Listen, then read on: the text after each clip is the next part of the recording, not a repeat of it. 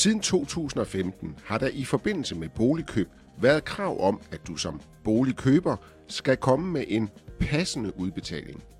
En passende udbetaling vil i de fleste tilfælde være minimum 5% af ejendommens pris.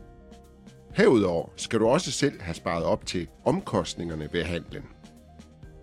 Hvis du har kigget på en bolig til 2 millioner kroner, så betyder det altså, at du selv skal have sparet minimum 100.000 kroner op på forhånd, plus omkostninger.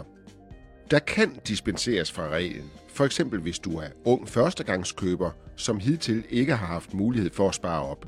Kontakt Jyske Bank herom. Når du køber din første bolig, er der også andre ting, du skal overveje. For eksempel om din husstands rådighedsbeløb skal være større eller mindre efter boligkøbet. Og er der ændringer i dine eller jeres indtægter og udgifter i fremtiden? Du skal kunne dokumentere over for dit bankrådgiver, at det fremtidige rådighedsbeløb vil være tilstrækkeligt til din husstand. Så altså, hvis du allerede har fundet drømmehuset, men ikke har sparet op til udbetalingen, så gå ned i banken og tag en snak med din bankrådgiver om mulighederne.